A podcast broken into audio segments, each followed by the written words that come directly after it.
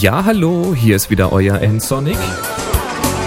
Heute zum Thema digitale Fotografie. Ihr habt mir ja in den letzten Wochen und auch Monaten reichlich Fragen geschickt. Ja, ich habe auch richtig schon ein schlechtes Gewissen, dass ich noch gar nicht dazu gekommen bin, die alle zu beantworten. Aber jetzt, in dieser Folge 202, da ist es jetzt endlich mal soweit. Und wie versprochen, wer mir einen Audiokommentar geschickt hat, also über die Voicebox oder hat mir MP3-Files geschickt, der hat jetzt Vorrang und in dieser Folge wollen wir uns mal drei Fragen angucken. Es geht um Brennweiten und um Live-View. Viel Spaß dabei.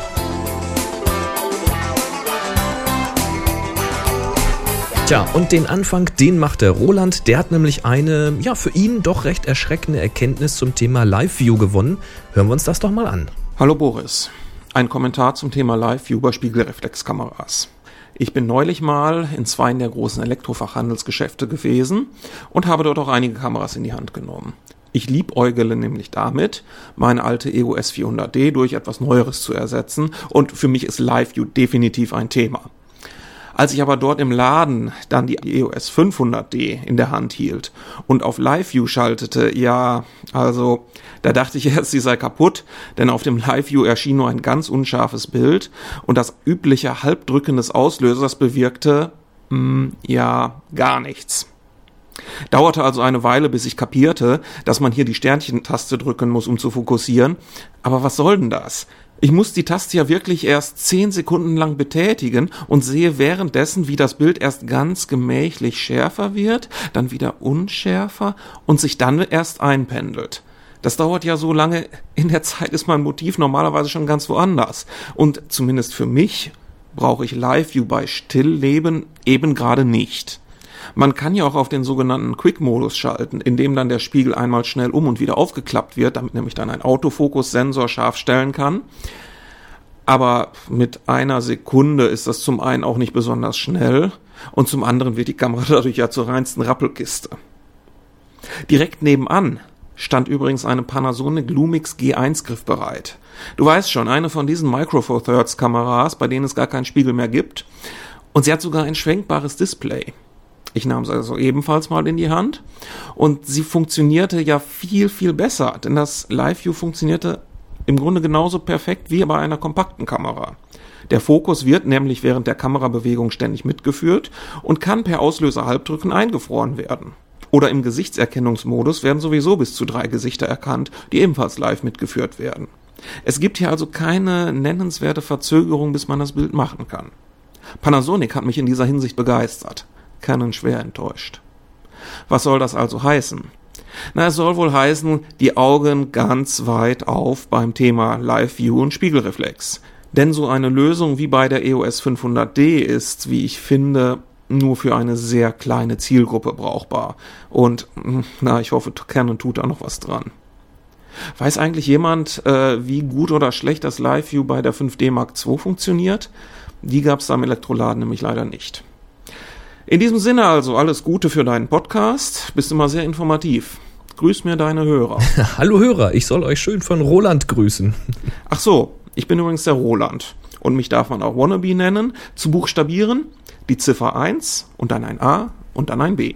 Ja, danke Roland auch für das schöne Feedback. ja, eine sehr erschreckende Erkenntnis, die du da gemacht hast, zumindest aus deiner Sicht. Aber du hast da, glaube ich, einen kleinen Gedankenfehler. Und zwar Live View und Autofokus das sind ja zunächst mal zwei völlig getrennte Dinge. Die haben ja miteinander erstmal nichts zu tun. Auch wenn es natürlich schön ist, wenn beides perfekt zusammenkommt. Aber wenn jetzt bei einer Spiegelreflexkamera der Spiegel hochklappt, dann ist sie ja quasi verkrüppelt, was das Fokussieren angeht. Denn dieser Autofokussensor, der sitzt ja unter dem Spiegel, da wird nochmal über einen halbdurchlässigen Spiegel und einen zweiten Spiegel nach unten gelenkt, das Licht und so weiter und so fort. Ja, und diese speziellen Scharfstellsensoren, die sind dann ja abgeschaltet, weil das Licht geht gerade durch bis hinten auf den Bildsensor. Und jetzt muss plötzlich eine Spiegelreflexkamera, die eigentlich dafür gebaut ist, spezielle Sensoren für spezielle Aufgaben zu haben, alles mit einem Sensor machen. Also mit dem Bildsensor das Bild aufnehmen, das hinten noch darstellen auf dem Display und gleichzeitig noch intern eine Bildbearbeitung machen, Kontraste erkennen, wie bei den kompakten und eben dann versuchen, irgendetwas scharf zu stellen. Die kompakten und die Bridge-Kameras, die machen das natürlich schon ziemlich gut, klar. Aber ich kann mir schon vorstellen, dass die Hersteller von Spiegelreflexkameras das vielleicht gar nicht wirklich so einbauen wollen, weil, ja, wofür? Ich meine, eine Spiegelreflexkamera, also ein Fotograf mit einer Spiegelreflexkamera, der arbeitet ja normalerweise ein bisschen anders. Ich meine, den Spiegel hat man ja, damit man durch einen Sucher ein echtes Live-Bild hat, ohne Verzögerung und so weiter und quasi in dieses Bild eintaucht.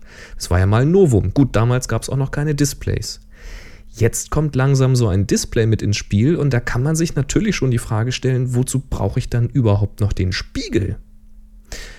Display hat natürlich nicht immer Vorteile, ja, wenn die Sonne richtig knallhell ist, siehst du da auch nichts mehr drauf. Dann hast du schon richtig erkannt, bei Spiegelreflexen, bisher zumindest, lässt sich das Display auch nicht schwenken. Also, was soll ich damit, wenn ich aus der Froschperspektive dann doch nicht irgendwie auf den Spiegel gucken kann und mich doch in den Dreck legen muss?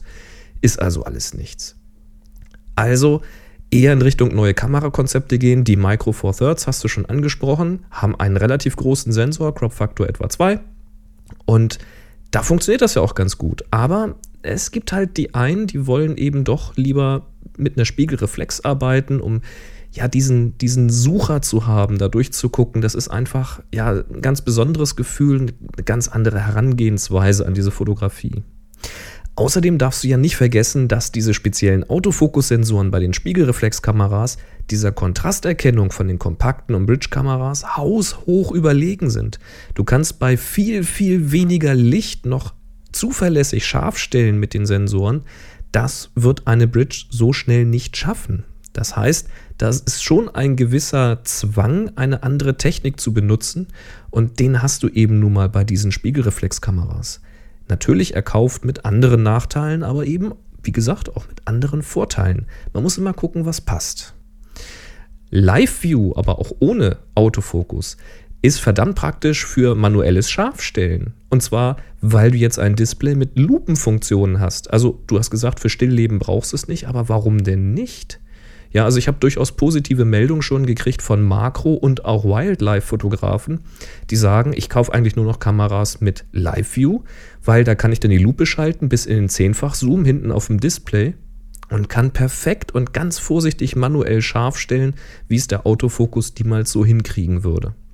Ja, also durchaus sinnvoll. Oder auch für diese Videofunktion, D90 hat das ja auch, Allerdings eben nur dann, wenn man auch wirklich kinomäßig, also cineastisch daran geht. Also man dreht kurze und vor allen Dingen auch geplante Clips. Und dann setzt man eben den Fokus auch bei einem Schwenk eben genau dahin, wo man ihn haben möchte. Oder man schwenkt halt gar nicht, aber zieht manuell den Fokus von einer Person im Vordergrund auf ein Gebäude im Hintergrund oder umgekehrt. Das sind so wirklich geplante ja, Fokusfahrten und Kamerafahrten, das ist eine ganz andere Herangehensweise und natürlich überhaupt kein Ersatz für so eine TV-Kamera oder sowas, mit der man mal ganz spontan irgendwie eine Reportage machen kann. Das ist was völlig anderes. Aber du hast recht, die Zielgruppe dafür ist natürlich kleiner und man muss sich darüber klar werden, was will ich wirklich machen, welches Werkzeug hilft mir dabei. Ich hau ja jetzt auch nicht mit einer Rohrzange Nägel in die Wand. Ja, so viel dazu. Hören wir uns mal die nächste Frage an. Der Gordon hat eine Frage zum Crop. Ja, hallo, hier ist der Gordon. Ähm, ich verfolge gerade im Stau stehend die wunderbaren Folgen vom Fotopodcast und frage mich gerade, ähm, ob man die bei den klassischen Brennweiten den Kropffaktor mit einberechnen soll. Das heißt zum Beispiel, wenn man von einer 85 mm Brennweite für Porträt spricht, ob man dann runterrechnen soll und für eine Digitalspiegelreflexkamera dann halt ein 50 mm kaufen soll. Also einfach nur immer, ob man das mit einberechnen soll. Das war's schon. Danke. Tja, wie ihr hört, man kann einfach im Stau stehen, diesen Podcast hören, zum Telefon greifen und sofort eine Frage loswerden auf die Voicebox. Die Nummer sage ich dann am Ende nochmal. Und zu diesem Thema mit diesen Kropffaktoren, also warum man überhaupt irgendwas rechnet und so weiter, da habe ich übrigens schon eine Folge gemacht. Hört da mal rein in die Folge 111. Ich verlinke das auch nochmal in die Show Notes, also unter www.ensonic.de gegebenenfalls noch slash Podcast. Da findet ihr ja immer diese Show Notes. Und da mache ich noch mal einen Link zur Folge 111. Da ging es um den Crop. Ganz kurz. Bei vielen digitalen Spiegelreflexkameras ist der Bildsensor kleiner als ein 35 mm Negativ oder eben ein Dia, wie man es aus analogen Zeiten kennt.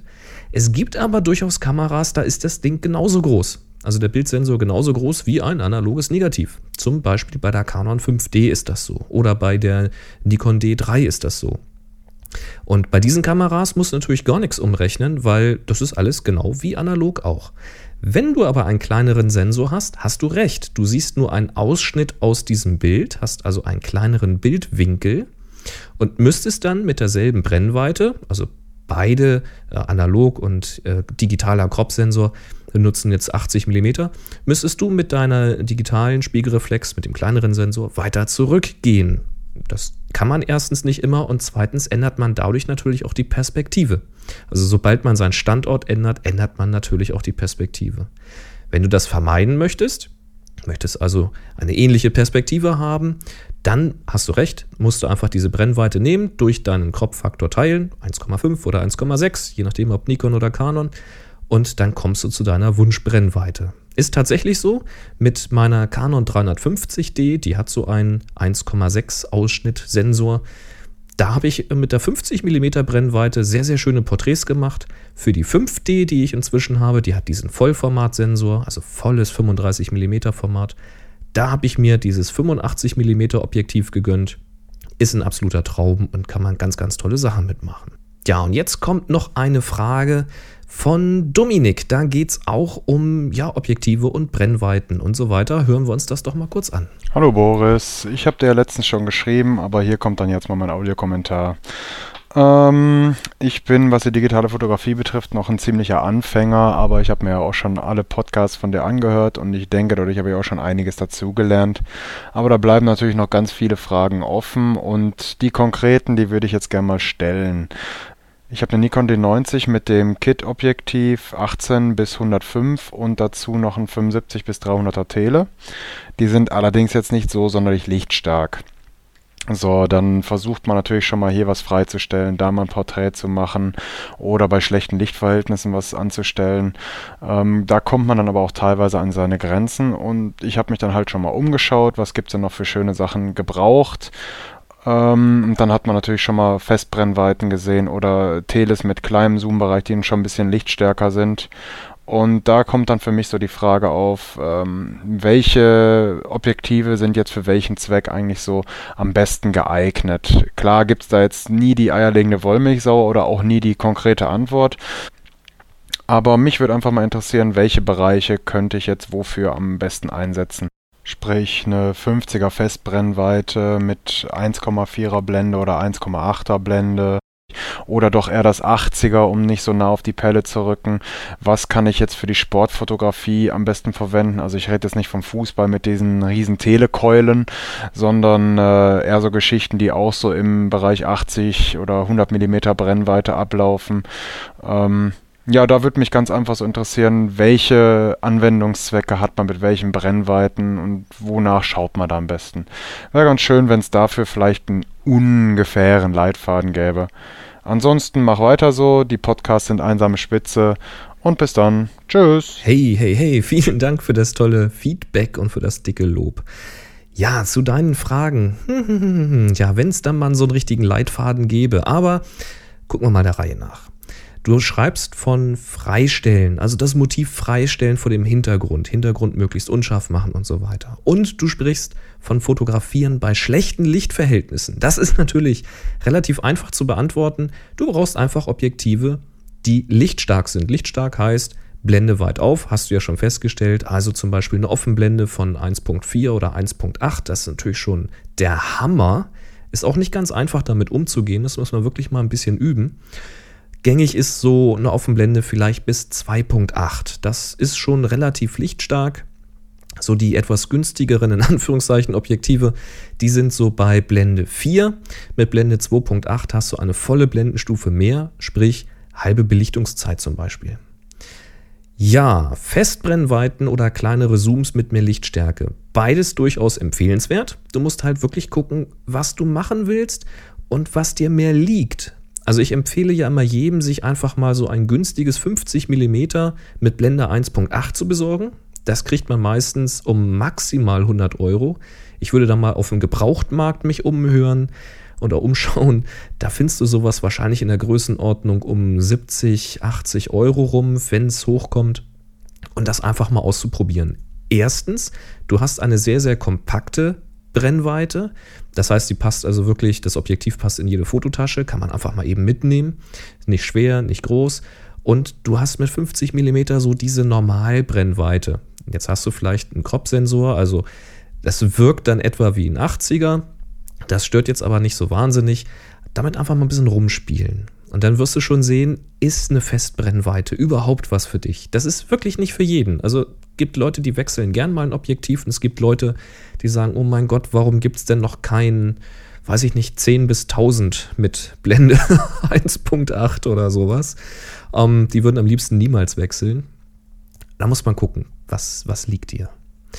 Ja, welches Objektiv ist wofür geeignet? Das ist natürlich, ich kann dir jetzt sagen, dass ich Weitwinkelobjektive habe, so ab 17 mm und ich habe Teleobjektive, die gehen jetzt inzwischen bis 400 mm und ich habe bisher alle Objektive für nahezu alles auch eingesetzt. Also ich habe durchaus Porträts mit sehr weitem Winkel gemacht. Ist natürlich dann sehr comichaft, von oben runter zum Beispiel ganz kleine Beine machen und sowas. Oder eben aber auch Gruppenfotos, um eben eine große Gruppe mit ins Bild zu kriegen. Da habe ich dann auch gern mal zum Weitwinkel gegriffen. Muss man an den Bildrändern mal ein bisschen aufpassen, dass die Leute da nicht so dick aussehen.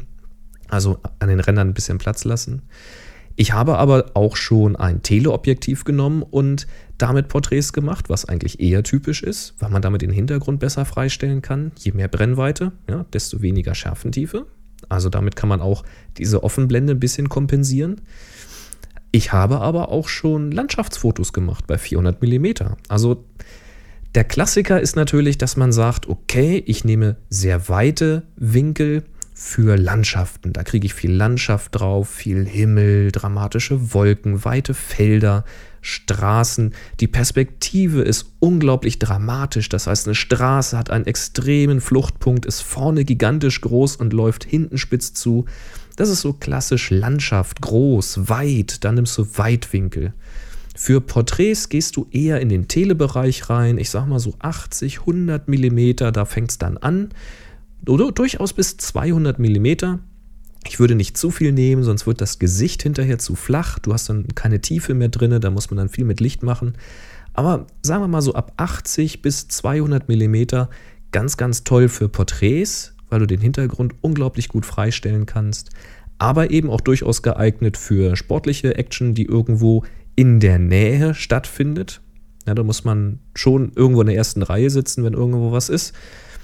Und dann hast du natürlich die Telebereich, ich sag mal so 200 mm bis 400 mm aufwärts. Da kommst du dann schon in diesen Bereich, dass du sagst, okay, das ist dann Sport, sprich Fußballplatz oder so etwas. Da war schon fast noch mehr.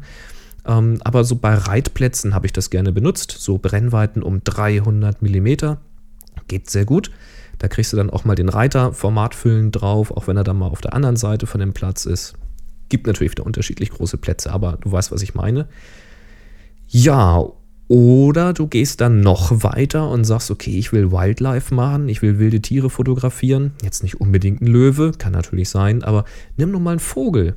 Der fliegt natürlich weg, wenn du nah rankommst. Oder ein Fuchs oder ein Wolf, sowas, ja, die hauen ja dann ab. Normalerweise jedenfalls.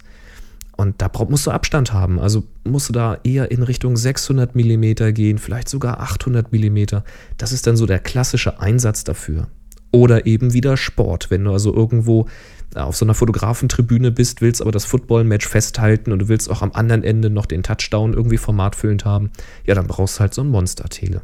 Das wären so die klassischen Anwendungsbereiche. Und für jeden dieser Bereiche, egal welcher, gilt, je lichtstärker, desto schöner weil du natürlich dann, egal wo du bist, das Motiv freistellen kannst von dem Hintergrund. Und klar, je mehr Brennweite, desto besser geht es sowieso, aber je mehr Lichtstärke, desto besser geht es dann gleich nochmal. Gibt also kein das eine immer nur für das andere, also nur Brennweite statt Offenblende. Perfekt ist immer beides zusammen, aber es ist eine Frage für den Geldbeutel und natürlich auch für das Gewicht. Äh, höre meine letzte Folge, wo ich hier on Tour war ähm, in so einem Wildgehege und ich durfte da mal 400 mm mit einer Stärke 2.8 ausprobieren. Also das Ding möchte ich tatsächlich nicht jeden Tag mit mir rumschleppen. Da bleibe ich doch lieber bei meinem 100 bis 400 und lebe dann mit einer Lichtstärke von nur 5.6, muss dann halt den ISO ein bisschen hochdrehen. Tja, ich hoffe, das hat dir weitergeholfen. Wenn nicht, dann melde dich einfach nochmal. Aber jetzt würde ich sagen, hör dich mal um nach einer Festbrennweite, die richtig lichtstark ist. 50, 1.8 ist so mein Tipp. Probier das mal aus und guck nach. Du wirst es entweder lieben oder hassen. Und dann weißt du, wie es weitergeht. So, das waren die Audiokommentare, die ich hier noch auf Halde liegen hatte. Tut mir leid, wenn das jetzt ein bisschen länger gedauert hat, bis ich das alles beantworten konnte. Dafür jetzt mal hier gebündelt in einer Sendung. Und ihr könnt natürlich auch mitmachen. Wenn ihr eine Frage habt und ihr möchtet, dass ich die hier mal so beantworte oder einfach mal weitergebe an andere, denn ich kann ja vielleicht auch nicht alles beantworten, dann ruft doch einfach mal auf diese Voicebox an. Das ist ein Anrufbeantworter und den erreicht ihr im Festnetz ganz einfach unter 0 5551 995875. Oder ihr nehmt einfach ein MP3 auf zum Beispiel oder ein AAC, ich kann eigentlich fast alles lesen, und schickt mir das einfach per E-Mail an info.ensonic.de. Tja, und Ensonic schreibt sich N-S-O-N-I-C.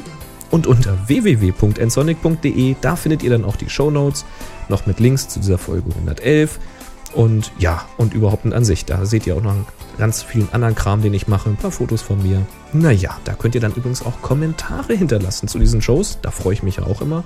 Ergänzungen und so weiter könnt ihr natürlich auch da hinterlassen. Außerdem könnt ihr mich bewerten bei Podstar und im iTunes Store. Schaut da mal rein. Ich sag Dankeschön.